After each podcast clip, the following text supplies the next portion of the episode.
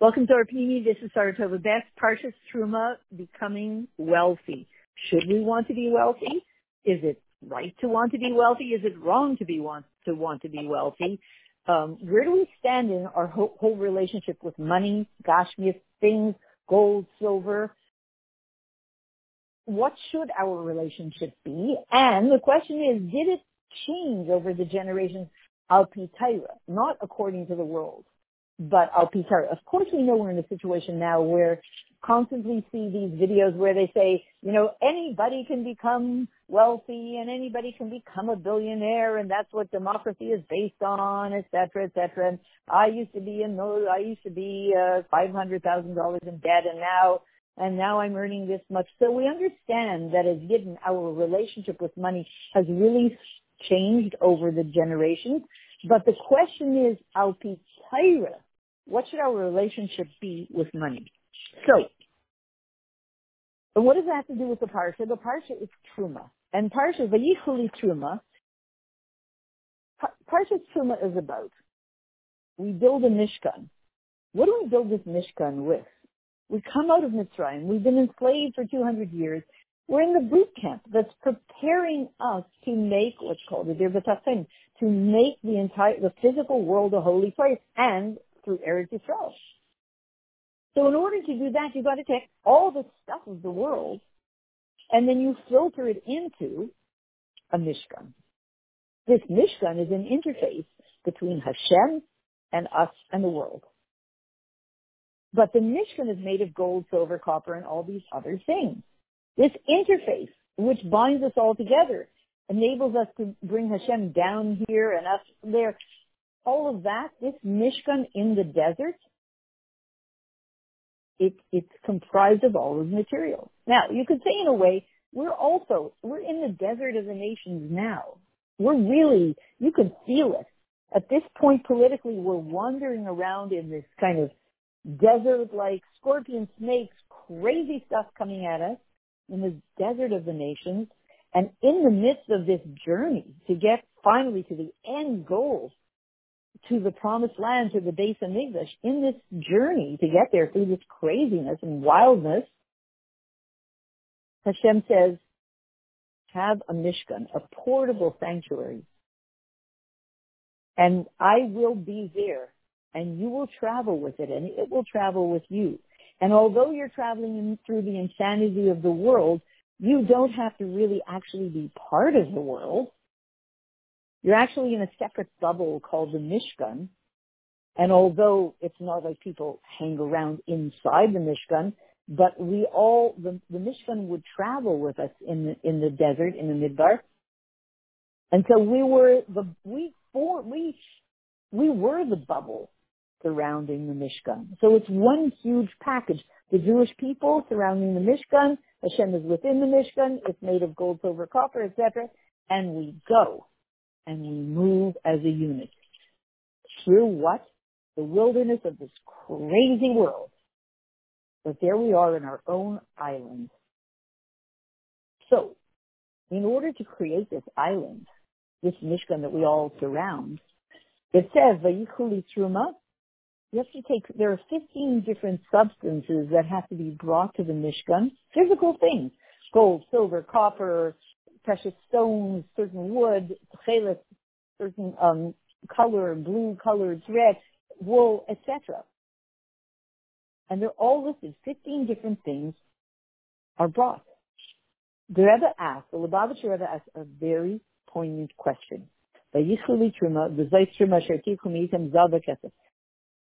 Listing the order of everything that you have to bring to the Mishkan, the first word is Zahav gold. So there's a big question, as we said, a question is brought up. 15 different things. How come gold is the first one mentioned? is it the most plentiful? Nope, obviously not. There was a lot more copper in the Mishkan than there was gold. There's a lot more copper available. Okay. How about the most precious? No, gold is not the most precious because precious diamonds and precious stones, they're way more expensive than gold. So it can't be in order of preciousness. So what is the, how do we figure it out? How, if we look at these 15 substances and we try different ways of categorizing, we always come up with the same question. Why is gold, zahav, the first one that started? and take from your, from your cells gold, silver, and copper? So, um, that's what we're going to find out. Um, and and first there is, and the way the order is first there's gold, then silver, then copper, and then most people had that, and then all the other things not everybody had. Um, cheles, um, shani, ezim, iris, different kinds of skin, all these kinds of things, and then it says because not everybody had and not everybody had so much. And ateshitim, this, this wood, whoever found, whoever had. So again, we're trying to figure out why gold first. Um,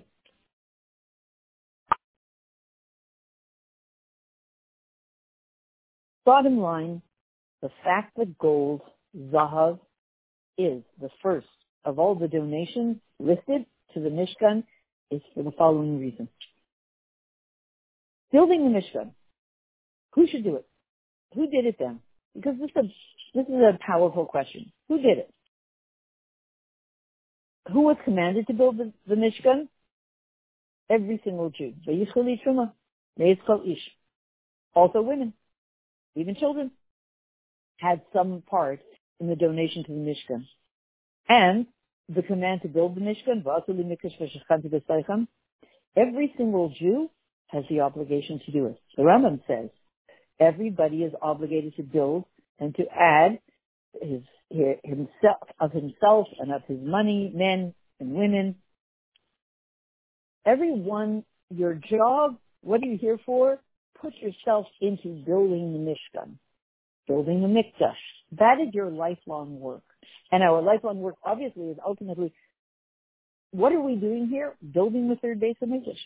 So, here's the question. What is this Mishkan? Wow. That's what everybody's doing? That's what everybody's involved in? Why is it such a big thing? What is the big deal? So it says that through the Mishkan was achieved a chiddush nifla. Imagine a wondrous novelty something that never happened ever before, and maybe never since then. It didn't happen until then. What was this wondrous chiddush? As in a bayis gashmi lamata b'sechem. The chiddush was to have a physical building, a physical house, where Hashem's presence is residing. When you think about Hashem, maybe at least at that time, I don't know how it worked in the rest of the world with the way they worship the, whatever deities they worship. But I'm going to assume that they felt like their deities, Lahavdil, were spiritual beings. Even if the truth is today, when you hear the world talking, sometimes you can take the, uh, to be quite honest, you can take these business courses and they're all started to, starting to lean towards something deeper rather than we're not just here to teach you how to be successful in business, but, and they, they say the following. Um, at first, they said like this, at first I used to be uncomfortable because I'm a business coach to tell people that I have, that I'm also a very spiritual person. That's how they call it. A spiritual person. Meaning they're feeling that there's something bigger than just making money is called spirituality.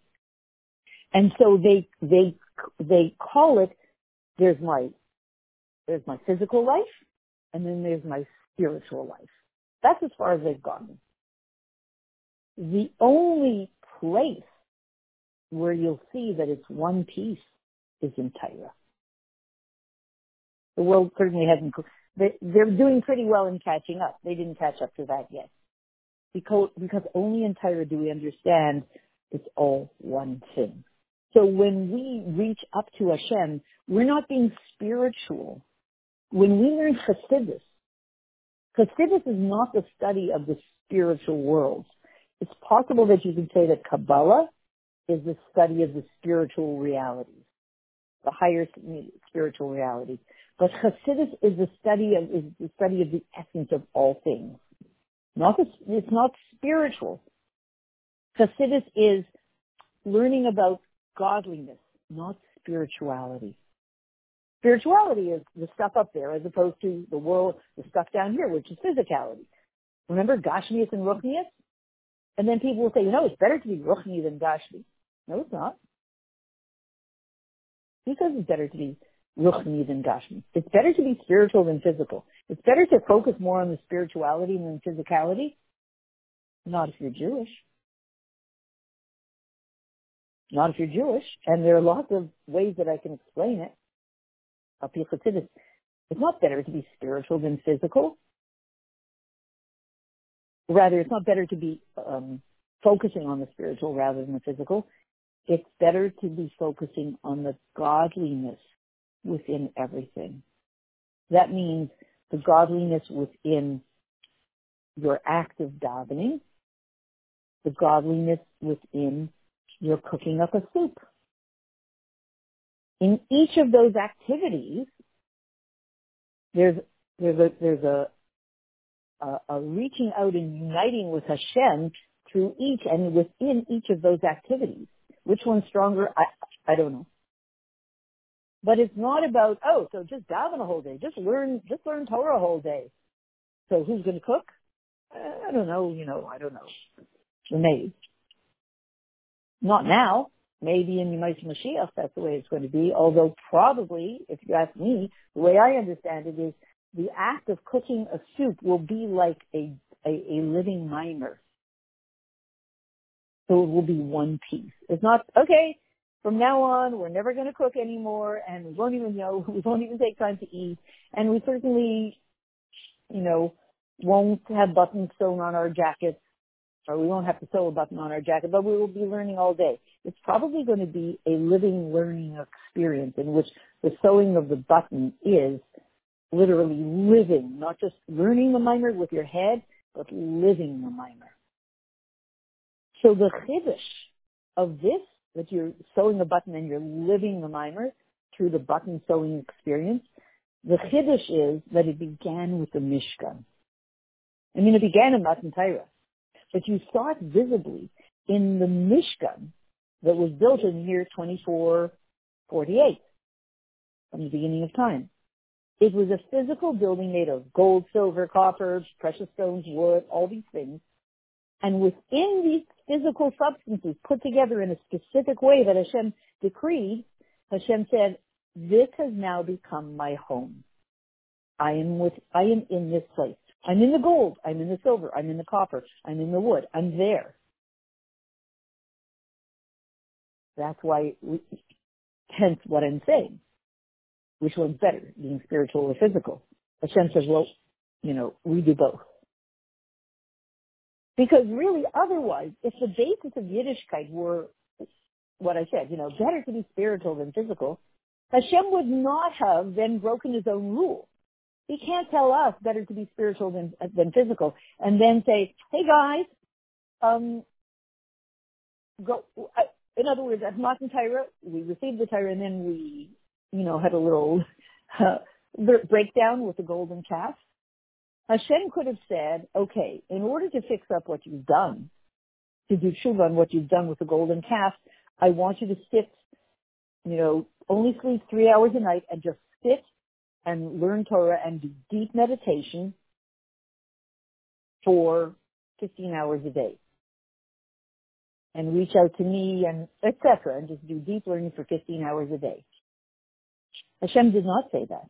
He said, how do you fix what you did wrong at Matan Torah, that you then, you know, after Matan Torah, then you served the golden calf? How do you fix that?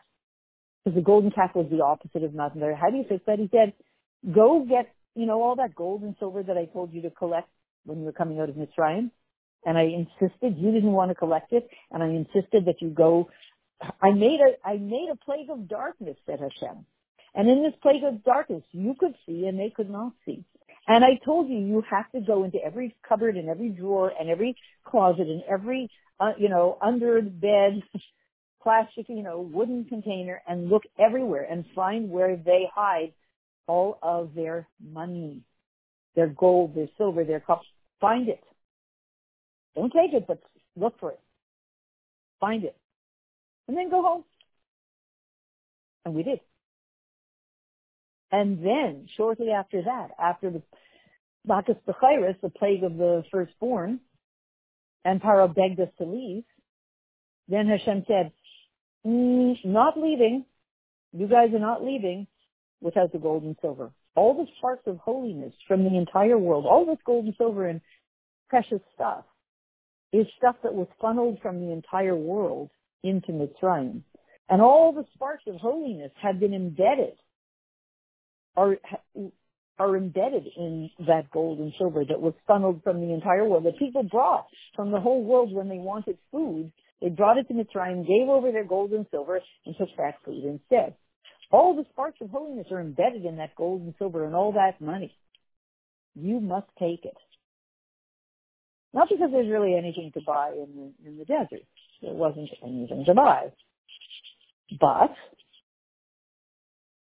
your job has been to be in Mitzrayim with those sparks, and then when the moment comes and you be properly trained, when the moment comes, then you take it all with you and take all those sparks of holiness that belong that came from the entire world and build a home for me in the midst of the desert out of this stuff, gold, silver, etc.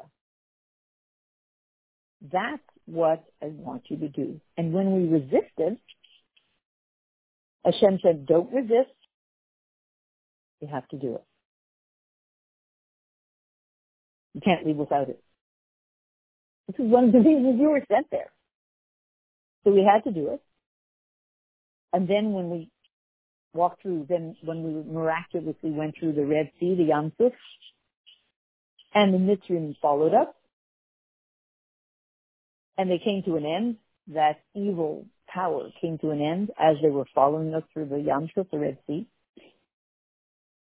When the whole scenario was over, they had a lot of money on them when why somebody, you know, is jumping why somebody is jumping on their chariots if you know, enemies, evil people, evil magi- uh, evil Mitzrayim are running after us to pursue us, why they have so much money on them when they're doing that. Maybe it's just their their carriages and the way they went. They were just packed up with gold and silver, and it all got washed up on the banks of the Yam Suf after that nation was destroyed by Hashem. And at that point, Hashem said, collect it, collect as much as you can. Just keep collecting, and you have to take it with you. And then at a certain point, Hashem said, now stop, and now we travel. He said, well, there's still more. He said, no, stop, and now we travel.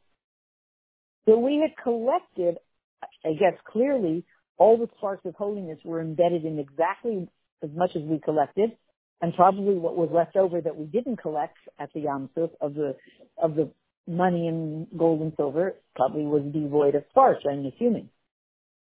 I think.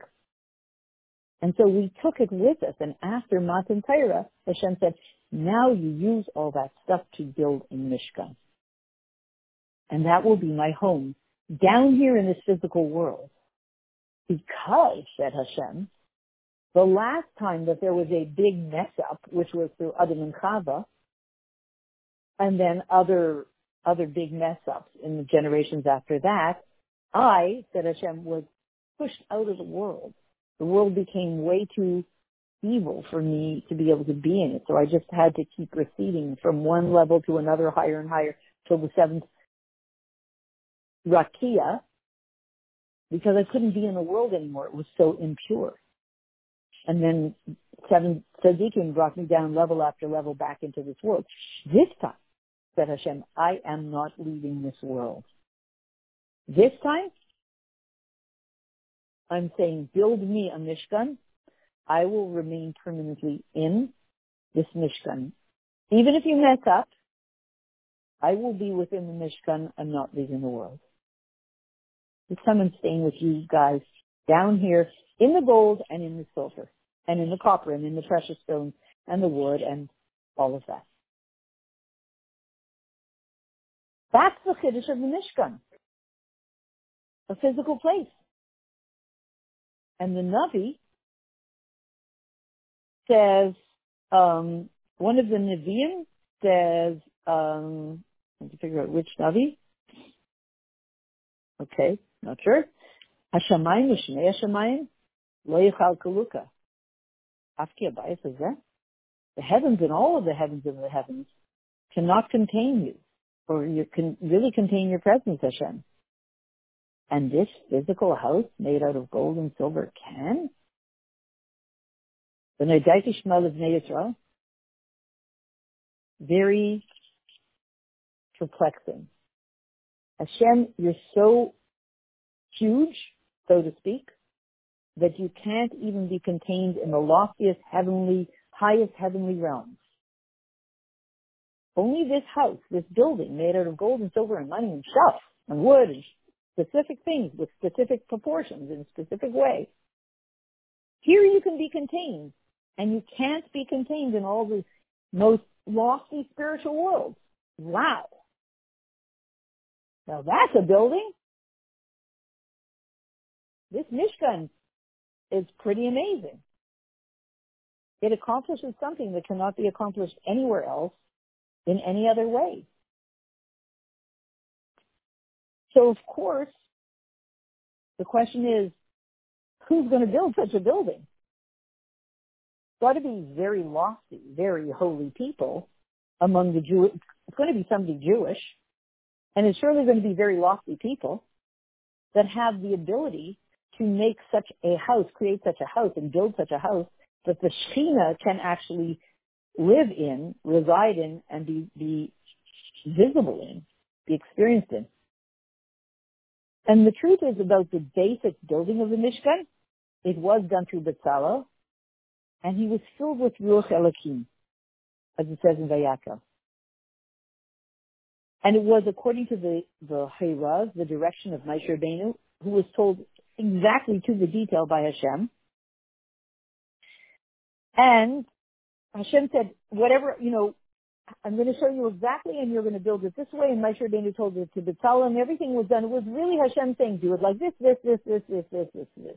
So there was the builder, but on the one hand, it was Moshe Rabbeinu and Betzalel, Betzalel who, who, who built it. But on the other hand, those who donated to it were all the plain old Mr., Mrs., Miss, you know, men, women, and children. Plain old, simple Jewish men, women, and children. How's that possible? We just explained the magnitude of this Mishkan.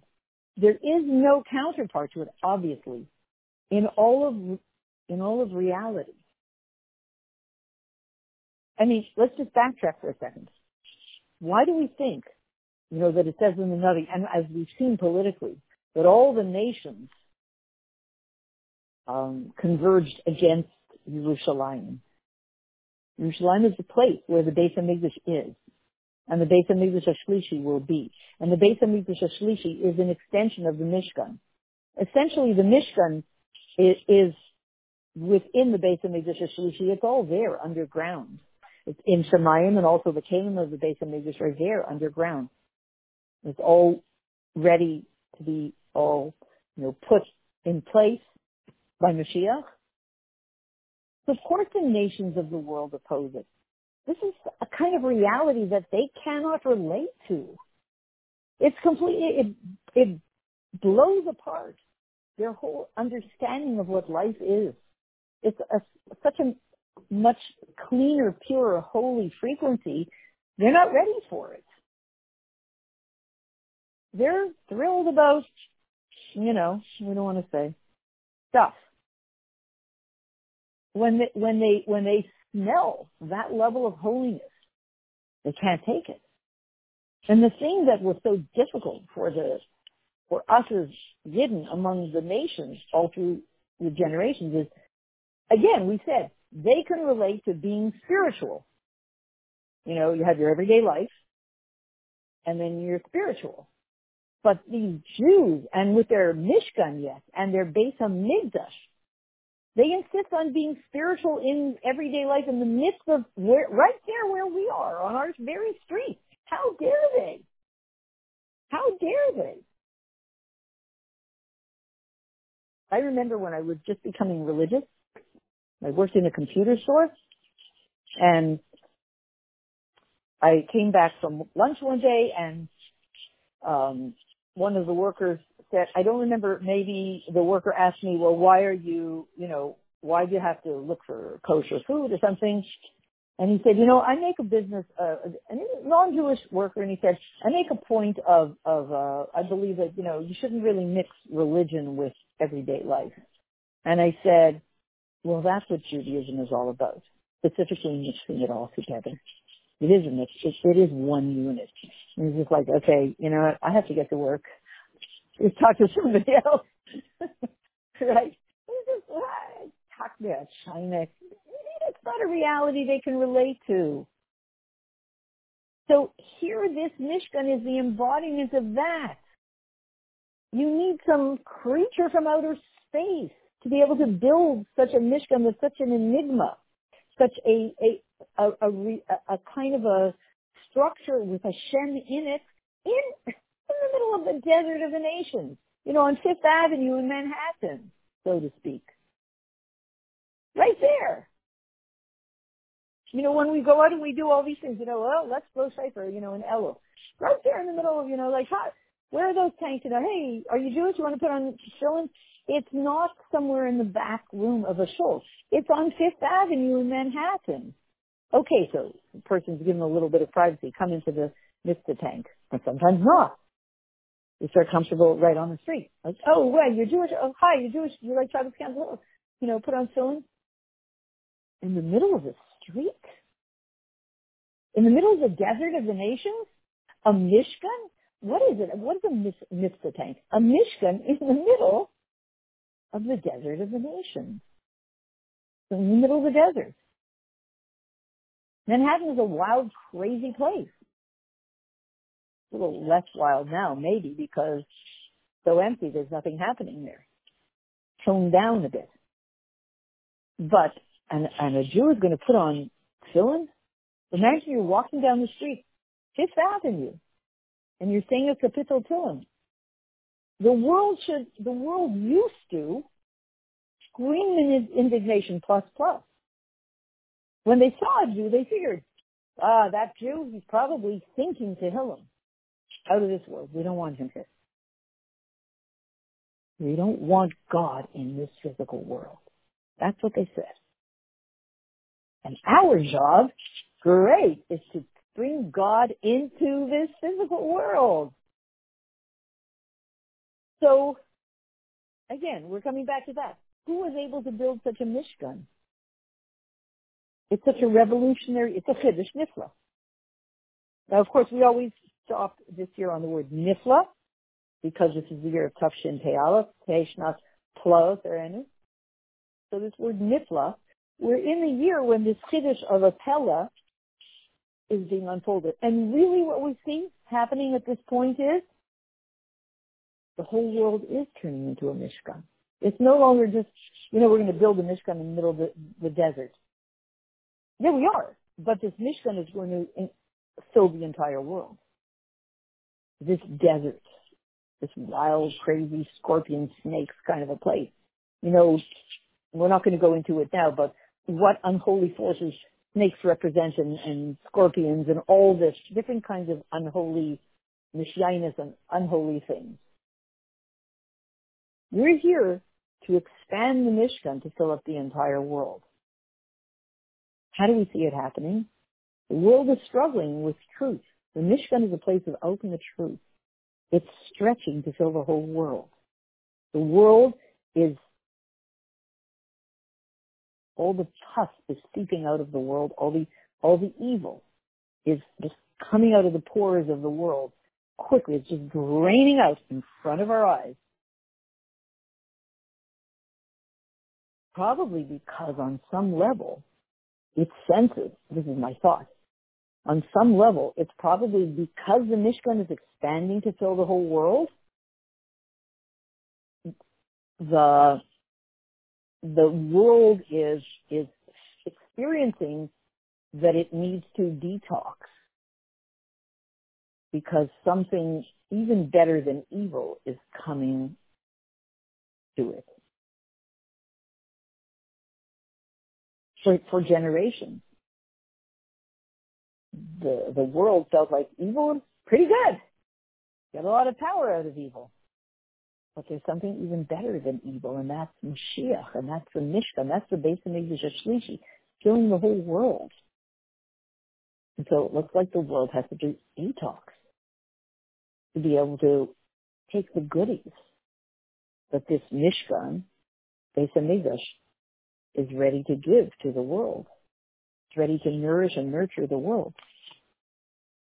So now back to we're not. We'll we'll, we'll try to sum this up. So who builds this Mishkan? A regular Jew. The building of the Mishkan depends on the donation of every single Jew, men, women, and even children. Even a simple man, a simple woman, a little child. The kayach to achieve such a chiddush that the Shechina should be in a physical building and also the Shekhinah should be, and that Mishkan is also inside of each of us. So here's the, here's, here's, here's the, here's the clincher. We, every single Jew can build this Mishkan, and then as a result, the Mishkan is also within every single Jew. Or maybe because the Mishkan is within every single Jew, therefore every single Jew can build a Mishkan, because he is a Mishkan. If you're a walking Mishkan, it doesn't take much to create a Mishkan in the physical world. And again, this reality is something that all of the heavens cannot receive and cannot contain. And then there's one other point. Vayichli Truma. Bringing the donation for this Mishkan has to be Lishmi. Lishma. Meaning with the right kavana. Can't just do it, alright, do what you have to do. But it has to be with a proper intention of holiness. Now, in the Vita Lishma, does not exist a very holy, you know, pure intention. It's not simple to really get to. And not every Jew is up to that level. Not every man, woman, or child is up to that level. And the Rambam says that if we find that we're not up to doing our service of Hashem in a way of lishma with pure, purest intentions, then mitoch lishma balishma. So the Rambam says the shlemus of Avaida is when we do it with with love, not because of reward, not because of a punishment, but because it's true. And he might have gedal ma'od bein kol chacham zeicher and not every chacham is zeicher to this.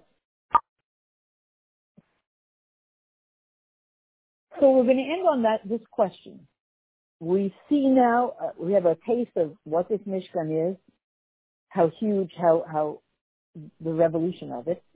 And we realize we have a question, how is it that a simple Jew can be the one who, who's building it? And we're going to end on that question. And then the other question that we're going to answer, hopefully in the next recording is, what does this all have to do with gold, Zahav? because that's that's what the question came from. It's the first of all the donations is zahav, gold. What does it have to do with the person who builds it, and what kind of a person do you have to be, even if you're a simple Jew? What do you have to do to be somebody who has that ability to build this Mishkan, to create this revolution in all of history? What do you have to do? What do you have to be? And how does it all fit together? Miss Hashem, before we start the next recording, we will find ourselves in the ultimate Mishkan, the base, the final Mishkan, the Beis Hamikdash Shlishi, with Mashiach Tzidkenu, which should be immediately now.